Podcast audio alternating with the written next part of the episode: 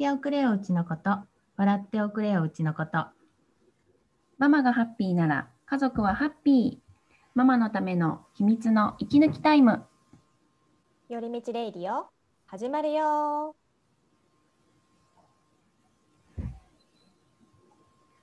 こんにちは。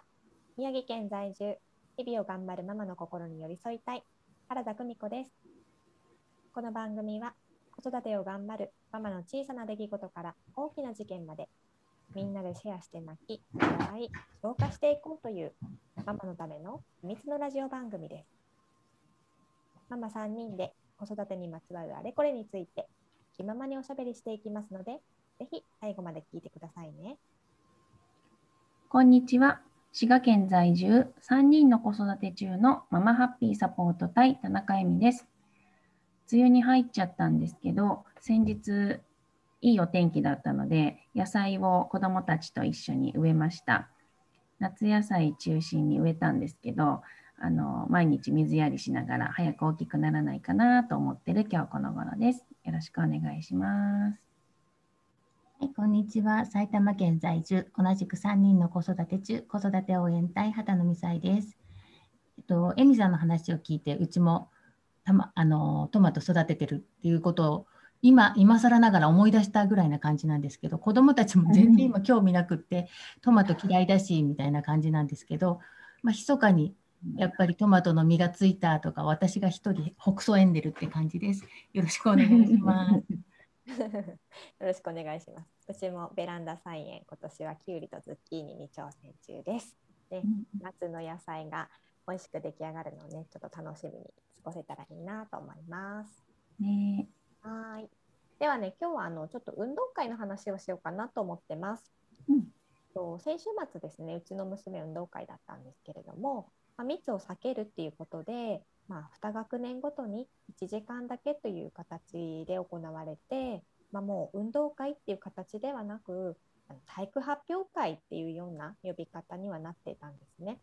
まあ、そうなんですけど一応あの娘としてはまあかけっこにダンスを頑張っていくことを頑張っていて、まあ、その姿を見ることができたのは良かったなというふうに思ってます。うん、のところはねあの運動会はあったのかな？今年はどんな感じなのかなっていうのをちょっと聞きたいんだけど。うん、うんとね、うちの小学校の運動会は秋だから今年はどうなのかな？まあ、去年はね、久美子さんのところと同じような感じだったよ。保護者もね、1名しか観覧できなかったんだよね。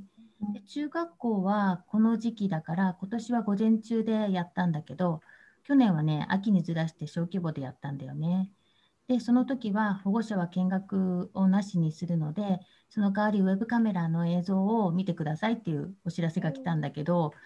もうね全然映ってるの全くわからない遠すぎて何が何だかっていう感じだったんだよね。えみさんちはどうですか？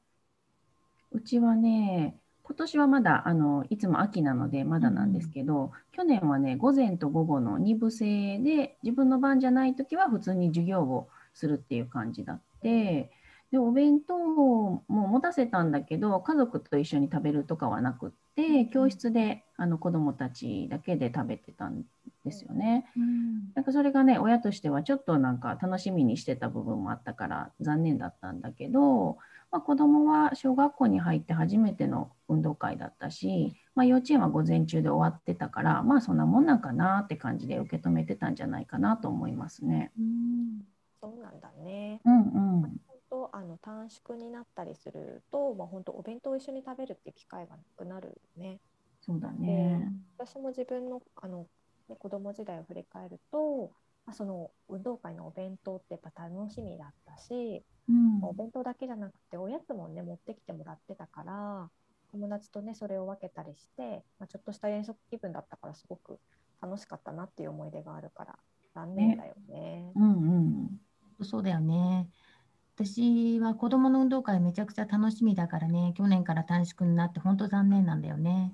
まあ、あの普段だったら義理の両親たちも来るからお弁当、えーとうちの家族とおじいちゃんおばあちゃんの分で7人分作ってちょっと大変なんだけど、やっぱりみんなで食べるお弁当美味しいし子どもたちも楽しみにしてるからお弁当おやつっていうなんかちょっとしたやっぱり遠足気分みたいなのは、ね、みんなの楽しみの一つなのかなと思ってるから残念感がやっぱり多かったかな。うん、そうなんだね。うん、なんかエミさんちとねうちの子はもうほら入学してから短縮した運動会っていうのを経験してないから本当この形が普通だなっていう感じで受け止めてるんだけど、うん、2さんちのねお子さんとかは特に高学年だし、まあ、過去のね運動会の思い出もあるからこういうね形になってることについてはどんな思いでいるのかしら。それはねなんかやっぱりね残念がってたよ。6年生しかできない騎馬戦とかリレーがなかったり、まあ、他の学年のダンスも見られないし運動会は子どもにとってもねメインって呼ばれる大事な行事だって言ってたな。うん、そうだよね。ねまあ種目以外にもさ6年生って応援団長とかそういうこう鳥っていうの目立つ仕事があったりするし、まあ、金管クラブとかバトンクラブの発表とかもねなかったからそれに出たいって憧れを持ってた子どもたちとか、まあ、見るのを楽しみにしていた保護者たちからしたらがっかりだよね。あとは学年の違う兄弟がいる家庭なんかは子ども同士で兄弟の演技が見られないのもすごい残念だよね。うん、うん、確かに。なんか自分の子供の頃を思い出すとやっぱり私も兄弟がいてあお兄ちゃん走ってるなとか、うん、なんかそういうのも楽しみの一つとして運動会ってあったから、うん、なんかね今の感じするとやっぱりちょっと残念だよね。うん、そうだね。やっぱ兄弟の演技が見れないってなんかちょっとね変な感じだよね、同じ学校にね通ってるのにっていう。ね本当だね。うん。あなんかあの本当に2人のところの話も聞いていてなんか改めてねこの1年で運動会ってすっごく形がガラッと変わったよなみたいなのをあの聞いてて思ってたのね。で子どもたちもきっとあのコロナ禍でたくさんの人が集まることは難しいからっていうふうに頭ではね分かっているんだろうけれどもやっぱり気持ちがついていかないってこともあるよね。うん、うん、で少し前にあの運動会は中止なのにオリンピックはどうしてやるの？という子どもの声があるっていう記事がネットに出てたんだけど、まあ、もしね自分のお子さんにこんなこと聞かれたら2人だったら何て答える？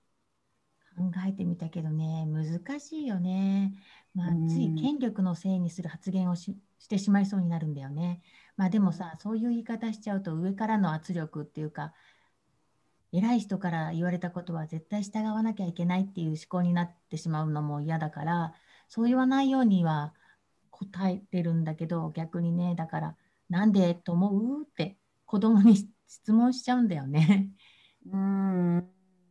そうだよね。私ももうなんでかなとかせやんなとか、うん、もうなんか意味わからんよな。運動会やりたいよなみたいな感じの言葉しか言えないかなと思ったね。うん、そうだよね、うん、やっぱどう答えるかってすごく難しいよね。うん、難しい、うん、なんか私自身も、まあ、もし聞かれたらなんか規模が違うからできる対策も違うんだよとかうんうん、オリンピックは運動会と違って経済に影響する一面があるから中止の判断は運動会よりも難しいんだよとかなんかこうちょっといろいろ考えてはみたんだけど、うん、それをねこう思いながらちょっとつまんないな自分みたいな。気持ちも出てきて、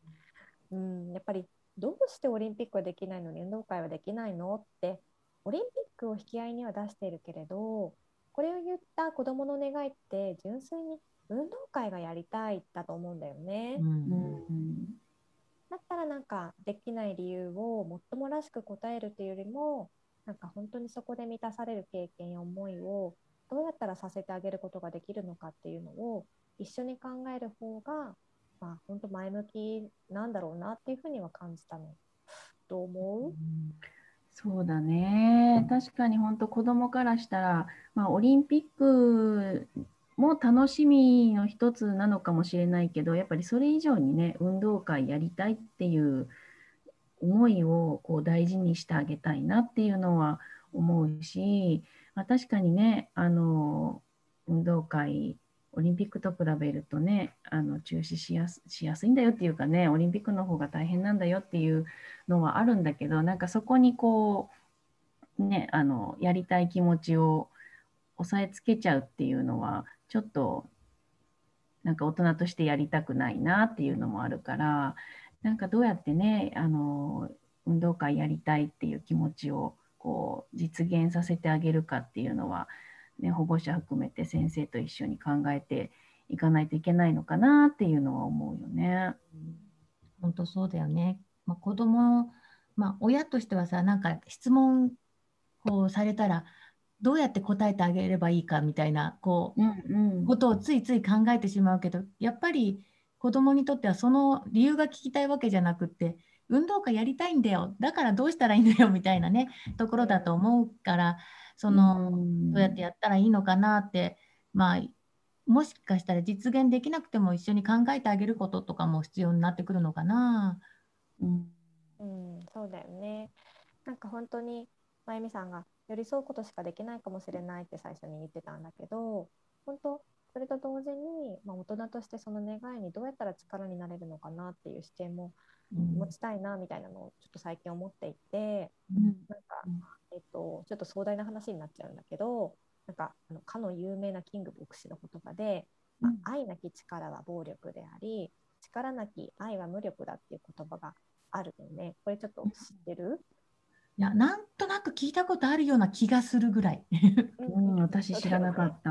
うんうんうん、であの後半の方の「力なき愛は無力だ」っていうところがまさにあのそそうだなと思っていて、うん、なんかその去年くらいからあの本当に世界の当たり前っていうのがどんどん変わっていっていて、まあ、本当みんなついていくだけでも必死だなっていうふうには感じるんだけどこの状況が本当長く続きすぎてもうその変化がしんどいよって嘆くことに、まあ、寄り添ってばかりいても現実が変わらないというか、うんうん、なんかそんなことを感じていてね、うんうん、だからこそその愛を持ってそこに寄り添ってはいくんだけれどもじゃあどういうふうにその子どもも含めて私たちの願いを叶えていくかっていう現実に向き合って、まあ、頭で考えて行動する。そこに力を注ぎ始めないといかないいけないよなみたいなことを思い始めたんだよね。うん、どうこんなのを聞いて。どう思う？そうだね。本当そうだよね。なんか本当コロナの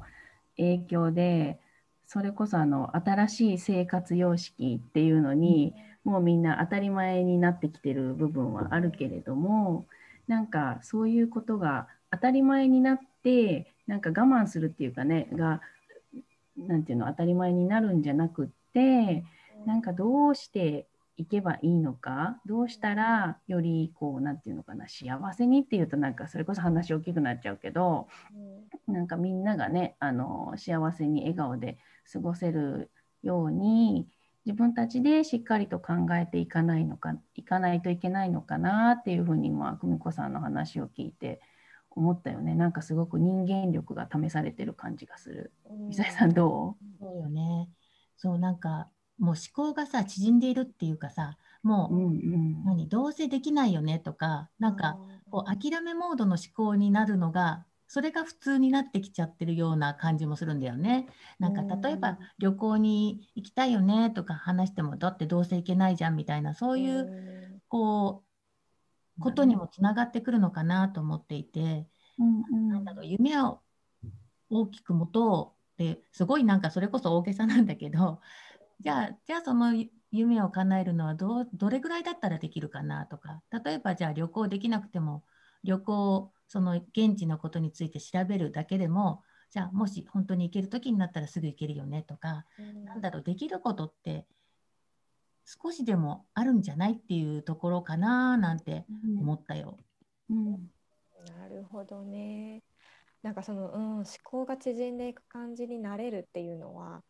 あ聞いてた。確かになみたいなのをすごく思ってて、うん、なんかねきっとこれからも本当どんな風にね変化していくのかっていうのは予測できないしそこにねあの親である私たち自身が私たち自身がしんどさもあったりはすると思うんだけど、うん、やっぱり子どもたちはさらにその先の未来も生きていくってことを考えるとなんか本当今のこの難しい時代もあの自分の力を使って本当考えて今何をしたら楽しくできるのかっていうことはなんかこう、うんうん、諦めずに考えていきたいなみたいなことをすごくあの2人の話を聞いてて思って、うん、いやこりゃ嘆いてる暇はないなっていうふうには 思いました。そうだそうだ。うん、ね。なんかね本当気持ちがねこうやってちょっと熱くなってしまってちょっと横道にはそれてしまったんだけど、まあ、最初にねこうちょっと話したあのどうしてオリンピックやるのに運動会やらないのみたいな質問が来たら、なんか子供にはちょっとユーモアで返したいなみたいなのを思ってて、あのパパがビールを我慢できないのと同じで大人はオリンピック中毒だからやめられないんだよみたいな。ちょっと子供が「あそうなの？じゃあしょうがないね」みたいな。なんか笑ってくれるようななんかことであの楽しくなんか、うんあの気持ちを切り替えていけるようなというか、笑えるようなことにしていけたらいいなとちょっと思いました。ね はいということで本日の寄り道レイディオはここまでです。はい、皆さんのうちの運動会にまつわるエピソードも教えてくださいね。それでは今日も良い一日をお過ごしください。またね